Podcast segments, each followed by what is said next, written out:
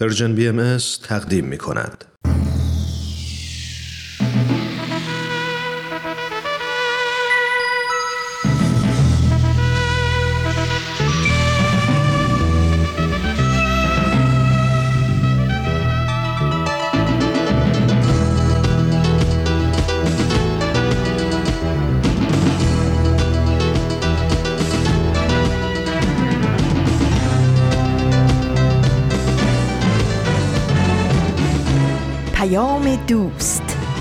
برنامه ای برای تفاهم و پیوند دلها.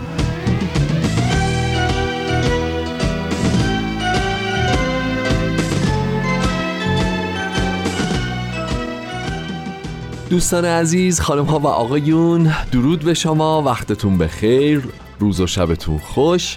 اینجا رادیو پیام دوسته و این قسمت دیگه از برنامه سشنبه های نقره است.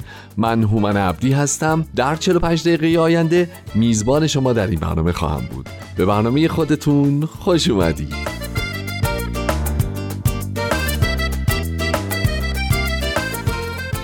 حالتون چطوره عزیزان شنونده؟ خوشحالم که این هفته هم با ما همراه هستید. امیدوارم که خوب باشید خوش باشید سلامت باشید و دوستانی که در کشورهای فارسی زبان زندگی می‌کنن تجربه این سه چهار روزه گذشته رو به خوبی پشت سر گذاشته باشند سه چهار روزی که بعد از دو هفته تعطیلات نوروزی دوباره برگشته به کار و شروع فعالیت و دوباره همه اون هیجان ها و شروع و شروع شده. امیدوارم که واقعا این سه چهار روزه تجربه خوبی بوده باشه. با آرامش دوباره به سر کارهاتون برگشته باشین. تونسته باشید خدمات خودتون رو شروع بکنید. و انشالله طبق همه آرزوهای خوب این دو سه هفته گذشته مجددا براتون آرزو می‌کنم که سالی که به تازگی شروعش کردیم سالی پر از موفقیت برای همتون باشه. امروز سهشنبه 17 فروردین ماه 1400 خورشیدیه. بالاخره این سال روند شد و ما کامل تلفظش می‌کنیم. قدیم می‌گفتیم 98 99 کمتر می‌گفتیم 1398 مثلا. ولی الان فعلا تا سال آینده که ناچاریم 1400 و کامل تلفظ بکنیم چون دو صفر گفتم به نظر می‌رسه که یه ذره سخت.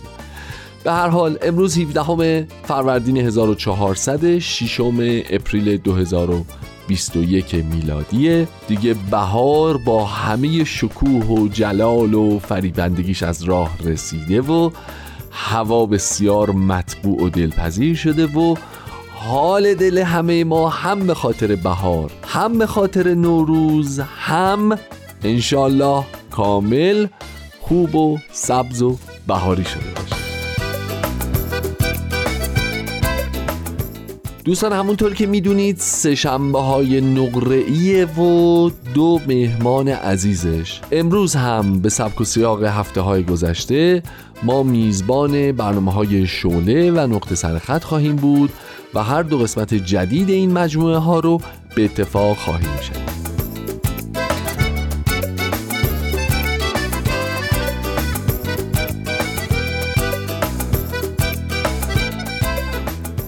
نمی‌دونم که شما برنامه های رادیو پیام دوست را از چه طریقی میشنوید.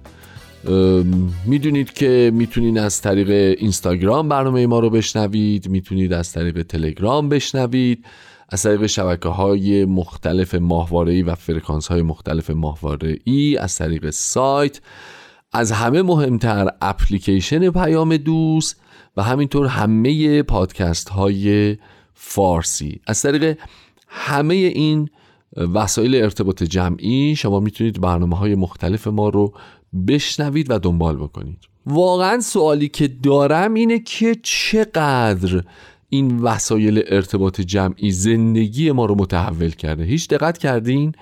ذره ذره ذره ذره یواش یواش یا مثل اون آهنگ قدیمی می‌گفت یواش یواش اومدم در خونتون.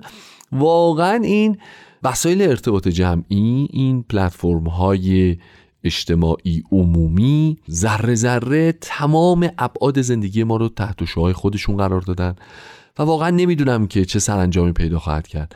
الان آیا کسی رو پیدا می‌کنید که به هر طریق و به هر ترتیبی اتصالی به این وسایل ارتباط جمعی به این شبکه ها به این رسانه ها به این اپلیکیشن ها نداشته باشه؟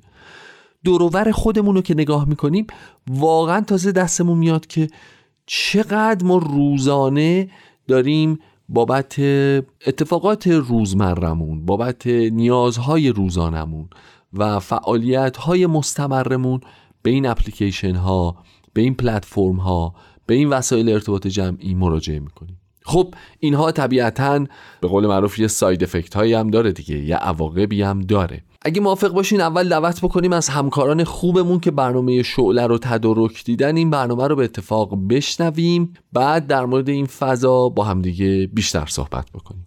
واحد نمایش رادیو پیام دوست تقدیم می کند شعله. مروری بر زندگی بعضی از مؤمنین اولیه آین بهایی. فصل پنجم آشنایی با خانم مارتارود مبلغ خستگی ناپذیر بهایی این برنامه قسمت نهم از فصل پنجم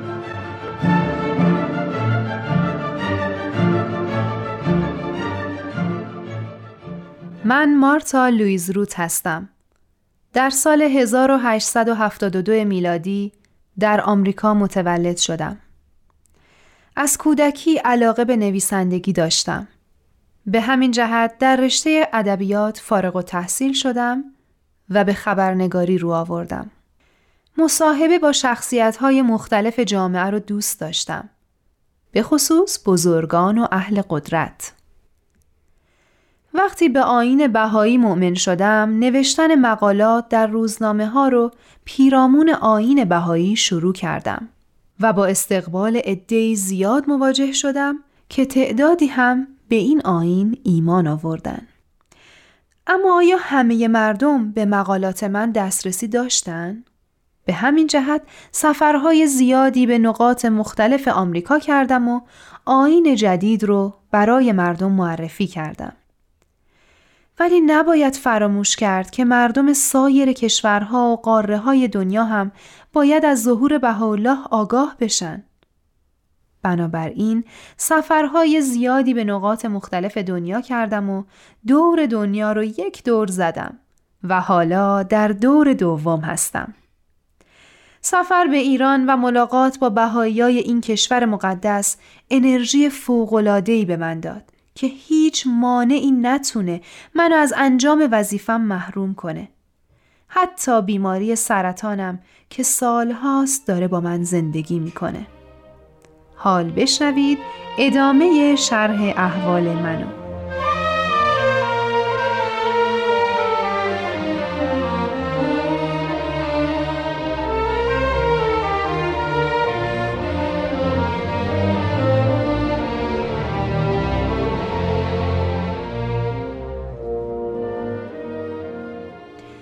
خیلی خوش آمدید خانم مرترود به هندوستان. شنیدم سفر ایران براتون هیجان انگیز بوده. آره خیلی. ملاقات و دیدن روی بهاییان ایران به من قدرت فوقالعاده روحی و معنوی می‌داد. البته شرایط سختی که دوستان ایران داشتن ناراحت کننده و راستشو بخواین کمی ترسناک بود. اعتراف می‌کنم که بعضی وقتا که میشنیدم ممکنه شورشی به راه بیفته و به بهانه حضور من تو ایران جون عدهای به خطر بیفته میترسیدم. بعدشم از این ترس خجالت میکشیدم. چرا خجالت؟ این طبیعیه. ولی من ترسی تو چهره هیچ کدومشون چه مرد چه زن چه بچه نمی‌دیدم. چون اونا در بحران زندگی می‌کنن. عادت کردن. خب برنامهتون چیه؟ می‌خوام برم زندانی که ماهاتما گاندی توش محبوسه. که چی بشه؟ می‌خوام با ایشون مصاحبه کنم. شخصیت بزرگیه. گرچه انقلابیه ولی صلح طلبه. می‌خواد کارشو از طریق مسالمت پیش ببره. بله گاندی مرد بزرگیه خیلی خوب میشه که از آین بهایی اطلاعاتی به دست بیاره الان اتفاقی که واسه بهایی هند افتاده خیلی شبیه خواسته های گاندیه واسه ما بهایا فرقی نمی‌کنه کی اهل کجا باشه. همه مردم جهان اعضای یک خانواده ایم. چرا دشمنی؟ چرا باید از همدیگه سوء استفاده بکنیم؟ اینجا سرزمین ماست و ما باید به حق و حقوق خودمون برسیم بعد در کنار سایر مردم جهان در انس و الفت زندگی کنیم. خانم مارتروت قرار من راهنمای شما تو هندوستان باشم. کی بریم زندان پونا پیش گاندی؟ هر چه زودتر. زندان گاندی تو پوناز؟ نزدیکشه. من آمادم حتی اگه خواسته باشید امروز حرکت کنیم. به این زودی؟ یک کم استراحت کنین تا بتونین گرما و سختی راه و تحمل کنین. استراحت من حرکته. من می‌دونم شما مریض هستین. باید قوی باشین که بتونین سفر کنین. به هر حال تا یکی دو روز دیگه وسیله برای سفر می‌گیرم. پس فعلا توی همین شهر با مردم ملاقات می‌کنم. هر طور مایلی.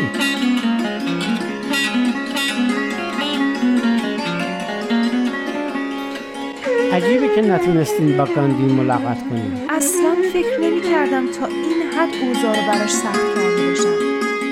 ولی با دوست صمیمیش که تو حبس بود ملاقات کردم. امیدوارم وقتی هر دو آزاد شدن دوستش صحبتهای منو بهش منتقل کنه. باز خوب شد. دست خالی بر نکشتین باید زودتر برگردیم تا به قراری که با مهارجه دارین برسیم. درسته.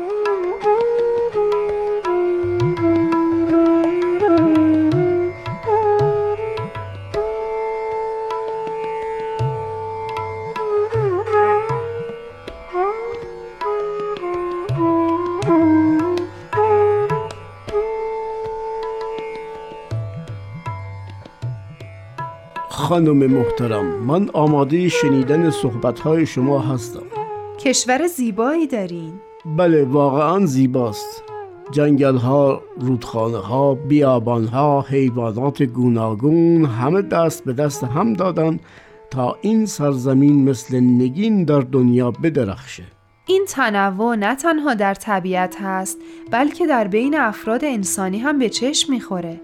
از فقرا گرفته تا ثروتمندا با عقاید مختلف همین تنوع عقاید باعث بدبختی ما شده هر روز شاهد جنگ و دعوای یک گروه با گروه دیگه هستیم شما نقشی تو این دعواها ندارین؟ اگه کسی با عقیده شما مخالفت بکنه دستور تنبیهشو نمیدین؟ نه من اصلا از این نوع تعصبات خوشم نمیاد اتفاقا علت این که من از بین این همه مهاراجه تو هند شما رو انتخاب کردم که باهاش گفتگو کنم همین صفت ارزشمندتونه که آدم متعصبی نیستین.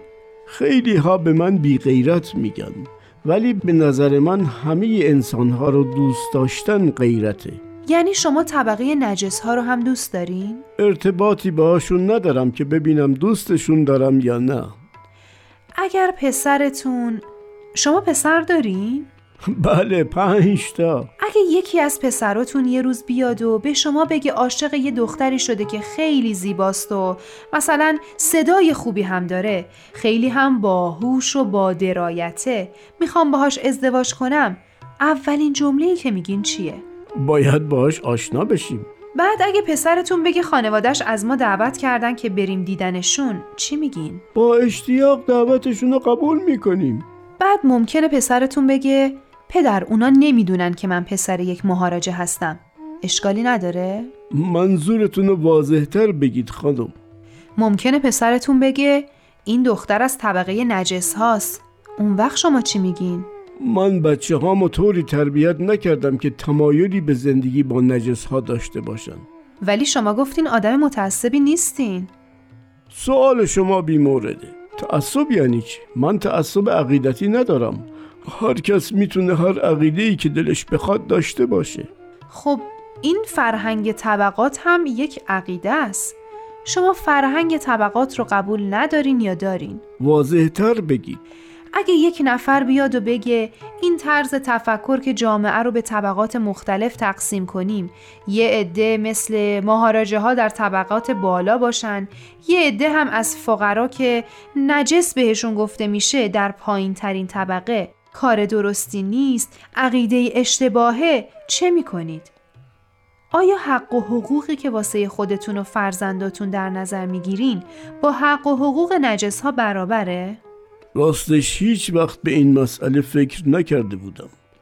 ولی صادقانه بگم در عمل هیچ وقت حق و حقوق خودمون رو با نجس ها یکی ندونستیم.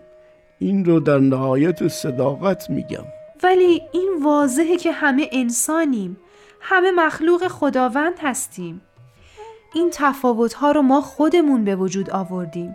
در اصل همه برابریم. حرف جدیدی می‌زنین خانم. تو مملکت شما اختلاف طبقاتی نیست؟ مطمئنان هست. بله هست. همه جا هست. ولی اصل اینه که درست نیست. چه اشکالی داره کارگری که به قصر شما اومده تا آشغالا رو جمع کنه وقتی موقع ناهار شد ازش دعوت کنید بیاد سر میز غذاتون بشینه و با هم غذا بخورین؟ بگید و بخندین و از مصاحبت هم لذت ببرین. او تا حالا همچین اتفاقی نیفتاده. زمانی سرزمین شما ترقی خواهد کرد که وحدت و یگانگی بین همه افراد جامعه برقرار بشه. حقوق همه مساوی باشه. زن و مرد مساوی باشن. پایین ترین طبقه با بالاترین طبقه مساوی باشن. شرایط تحصیل همه بچه ها مساوی باشه. شرایط درمان برای همه مساوی باشه. همچین چیزی اتفاق نمیافته. چرا میافته؟ جناب مهاراجه اگه به شما بگن تو نزدیکی خونتون یک لجنزار متعفن هست و زیرش یک گنج بزرگ چه کار می‌کنین؟ خب معلومه در اسه وقت میرم سراغش. کاری هم به آلودگی لجنزار ندارین. نه. جمعیت فقرا تو هند کم نیست. در بین بچه هاشون بچه های نابغه و باهوش زیاده. اینا گنجن. این گنج با ارزشتر از طلا و جواهریه که شما حاضرین به خاطرش برین تو لجنهای آلوده و کثیف. هیچ وقت اینطور فکر نکرده بودم. پس میشه به دنیا به یک شکل دیگه هم نگاه کرد. درسته. هندوستان فرهنگ درخشانی داره که متاسفانه اهل قدرت به مرور تغییرات زیادی توش دادن. شاید اینطور باشه که شما میگید.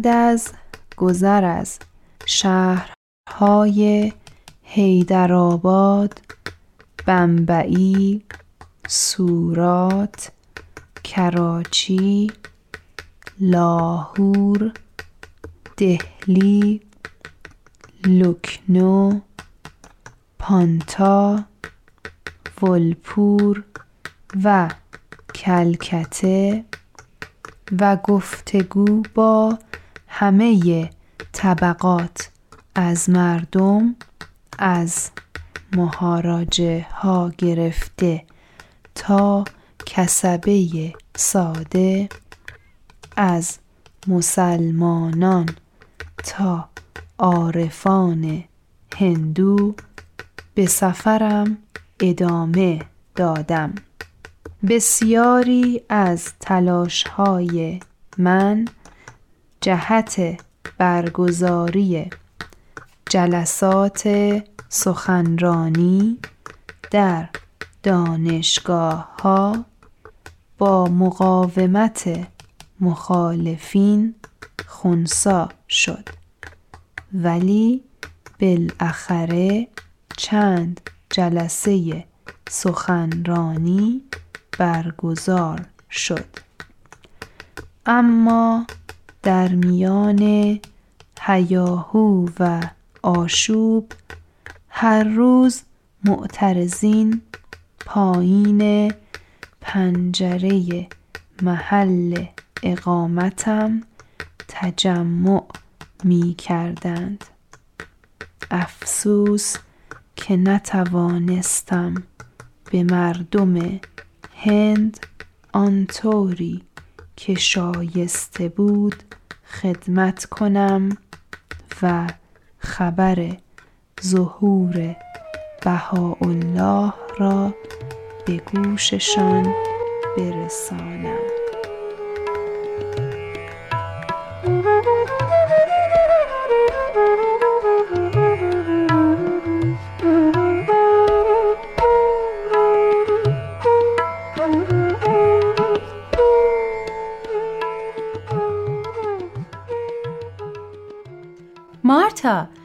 خوب شد که تو رو تو شنگهایی دیدم.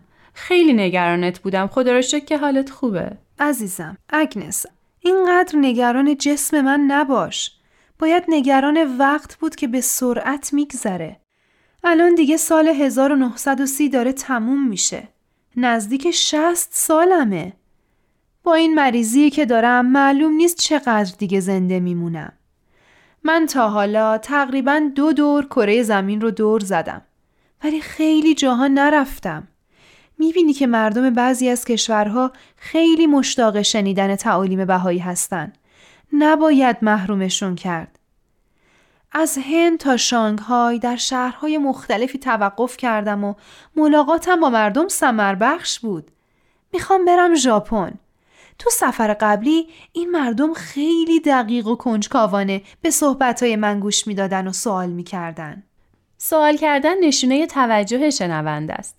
الان بهایای ژاپن کنفرانس ها و جلسات زیادی برای علاقه مندان تشکیل میدن. اگه قصد رفتن به ژاپن داری منم باهات میام. عالیه. فردا حرکت می‌کنیم. او تو اصلا معنی خستگی رو نمی‌فهمی. خستگی؟ خستگی؟ کتاب لغت رو بیار ببینم یعنی چی؟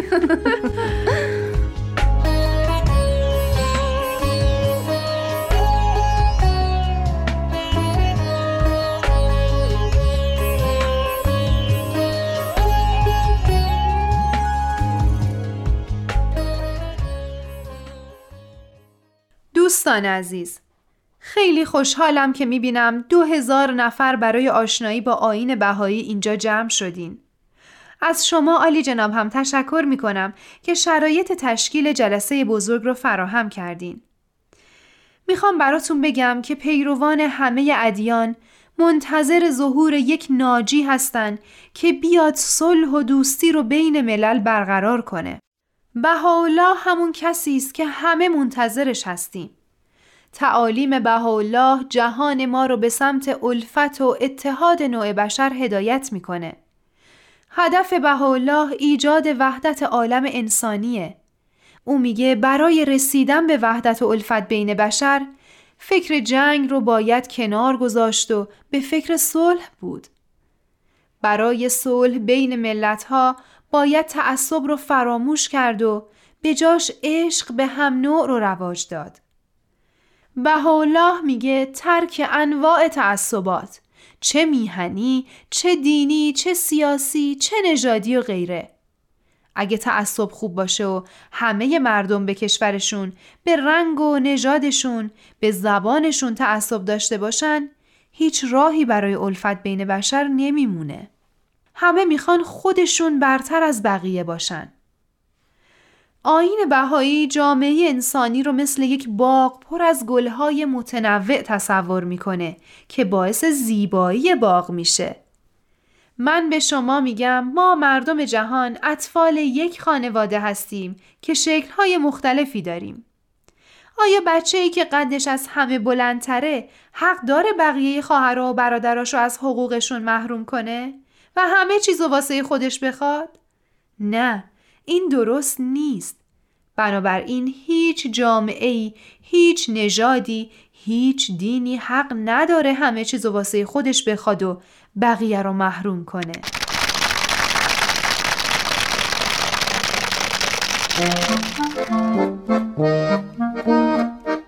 بقیه شرح احوال من هفته آینده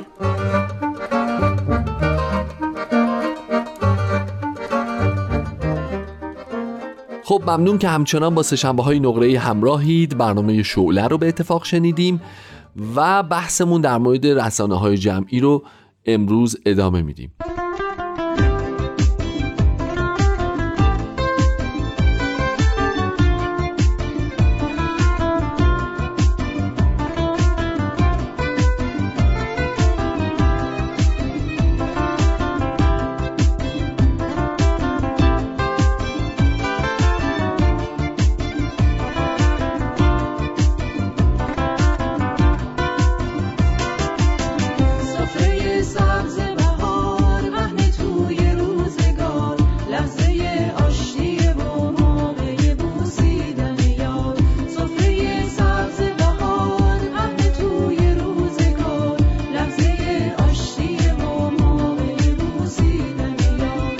Küçük küçük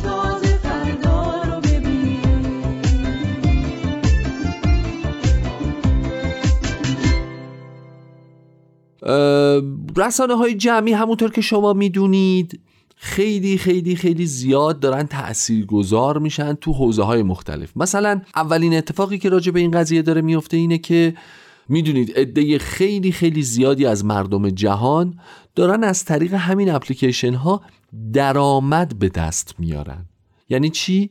یعنی فضای کار کردنشون فضای تولید ثروتشون فضای اشتغالشون اصلا کلهم دگرگون شده.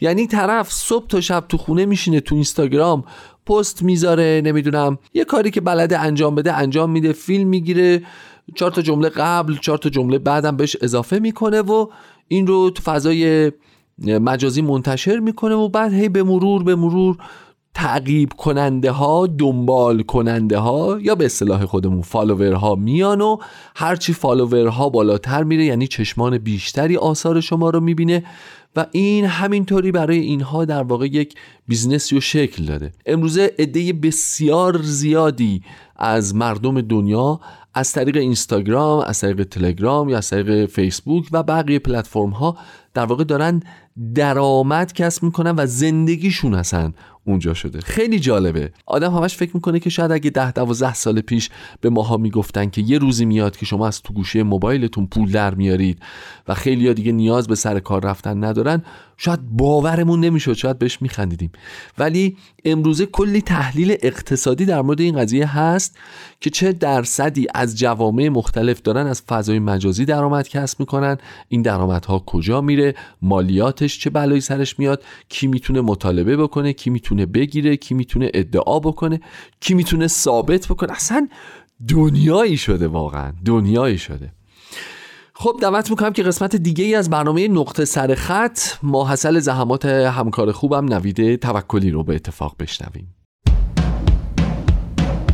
نقطه سر خط. برنامه ای از نوید توکلی.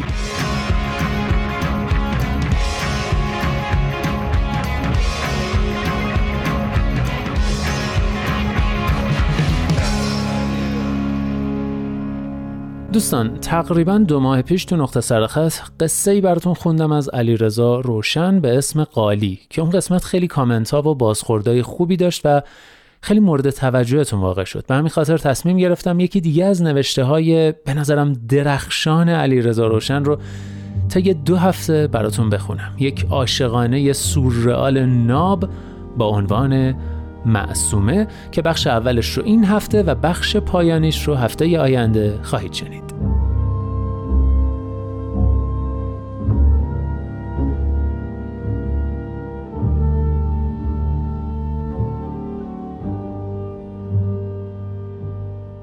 معصومه ما یک خصلت و ویژگی منحصر به فرد داشت. اگر به چیزی یا کسی نگاه می‌کرد و چشمش را میبست آن چیز یا کس تا زمانی که چشمهایش را باز نمی کرد در آخرین حالتی که بود ثابت می ماند. مثلا به برگی که از درخت می افتاد نگاه می کرد و چشمش را می بست. برگ در هوا معلق می ماند و به محضی که پلک می گشود برگ بر زمین می نشست.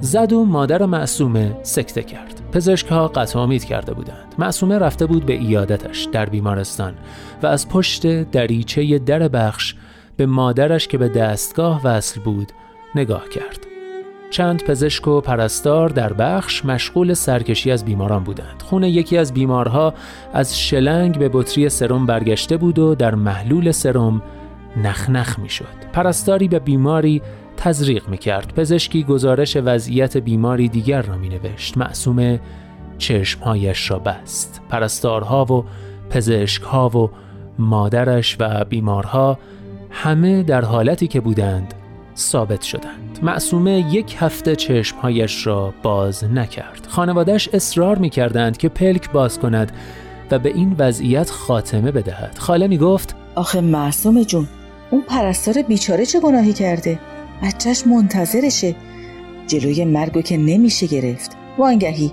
اینکه مادرت به دستگاه وصل باشه اما همونم نتونی ببینی چه فایده به حالت داره؟ چشماتو باز کن. بذار مردم به زندگیشون برسن. این شد که بعد از یک هفته معصومه رضایت داد چشمش را باز کند. پزشکها و پرستارها به حالت اولشان برگشتند. خون سرم را قرمز کرد و مادر مرد.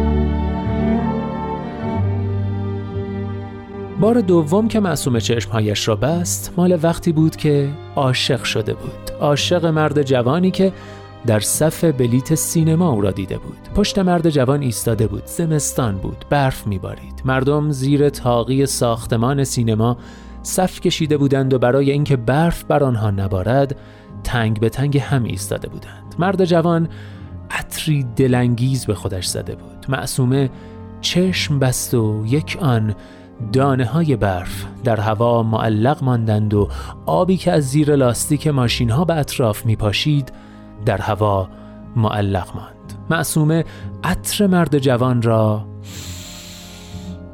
خوب نفس کشید و سپس چشم باز کرد دانه های برف و آبها و ماشین ها به حرکت افتادند.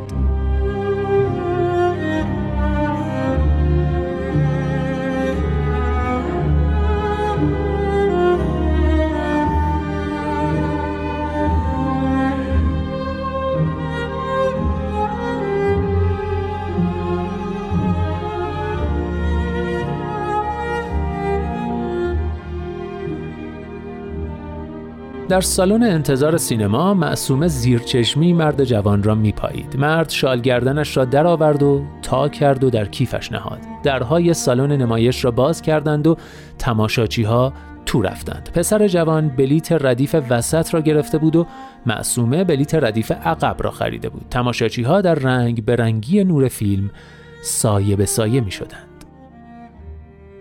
وسط فیلم مرد جوان از روی صندلیاش بلند شد که از سالن بیرون برود. معصومه پیش خودش گفت لابد می‌خواد بره دستشویی. برمیگرده حتما. به قیافش نمی‌خوره از اونایی باشه که نصف کار فیلم می‌بینن و میرن. پیش از آن که مرد جوان به در سالن برسد معصومه از جایش بلند شد و به سرعت رفت سوی در. با مرد همزمان به در رسیدند. مرد در را برای معصومه گشود و سپس خودش بیرون رفت. معصومه کنار در ایستاد و مرد رفت سوی دستشویی. معصومه لای در سالن را باز کرد به پرده نگاه کرد. سپس چشم بست. فیلم و تماشاچی ها و حتی کرکوغبارهایی که در نور آپارات سینما سرگردان بودند در جایشان ثابت شدند. سپس منتظر شد که مرد برگردد. لختی بعد مرد بازگشت. معصومه از روی بوی عطر متوجه برگشتنش شده بود. چشمش را باز کرد. فیلم و قبارها و تماشاچی به حالت اول برگشتند. مرد داخل رفت و بر صندلی نشست. معصومه می‌دانست که مرد متوجه جلو نرفتن فیلم نشده. خودش هم رفت پیش مرد نشست. صورتش را آرام سمت گوش مرد برد و گفت آقا من عاشقتون شدم.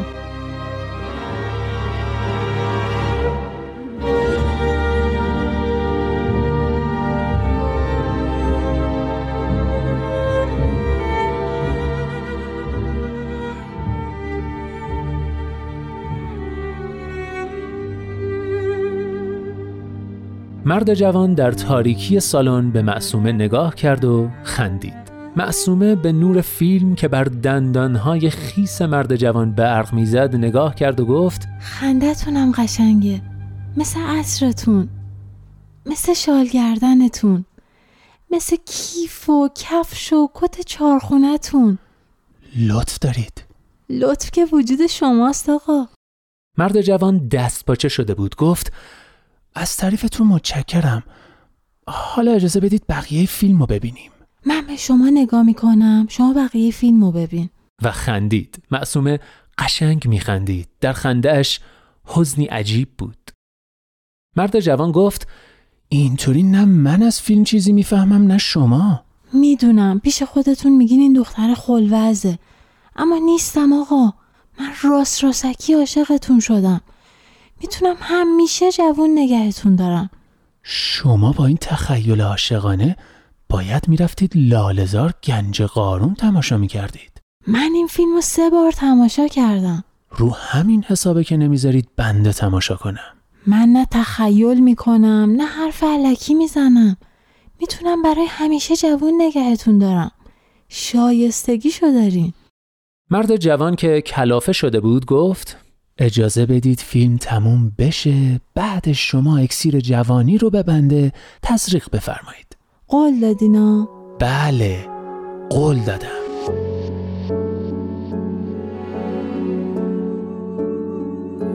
من به دستان تو پل بستم به زیباتر شدم. از تو می‌خواهم از این هم با تو تنها تر شدم. از تو می‌خواهم خودت را مثل باران از بهار. از تو می‌خواهم قرار روزهای بیقرار.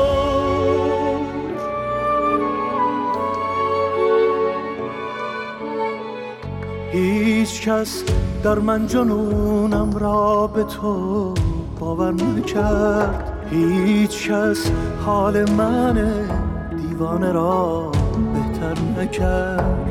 ای که از تو باز هم زلف پریشان خواستم. من برای شهر دلتنگیم باران خواستم. من برای شهر دلتنگیم باران خواستم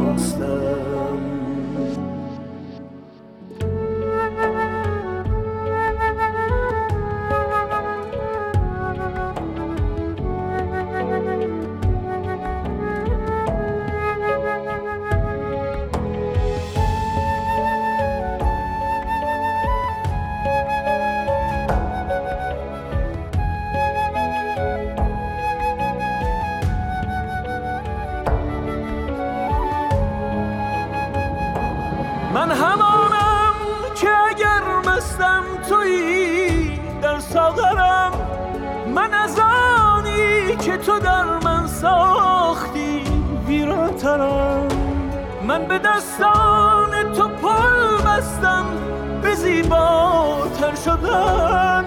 از تو می‌خواهم از این هم با تو تنها تر شدن.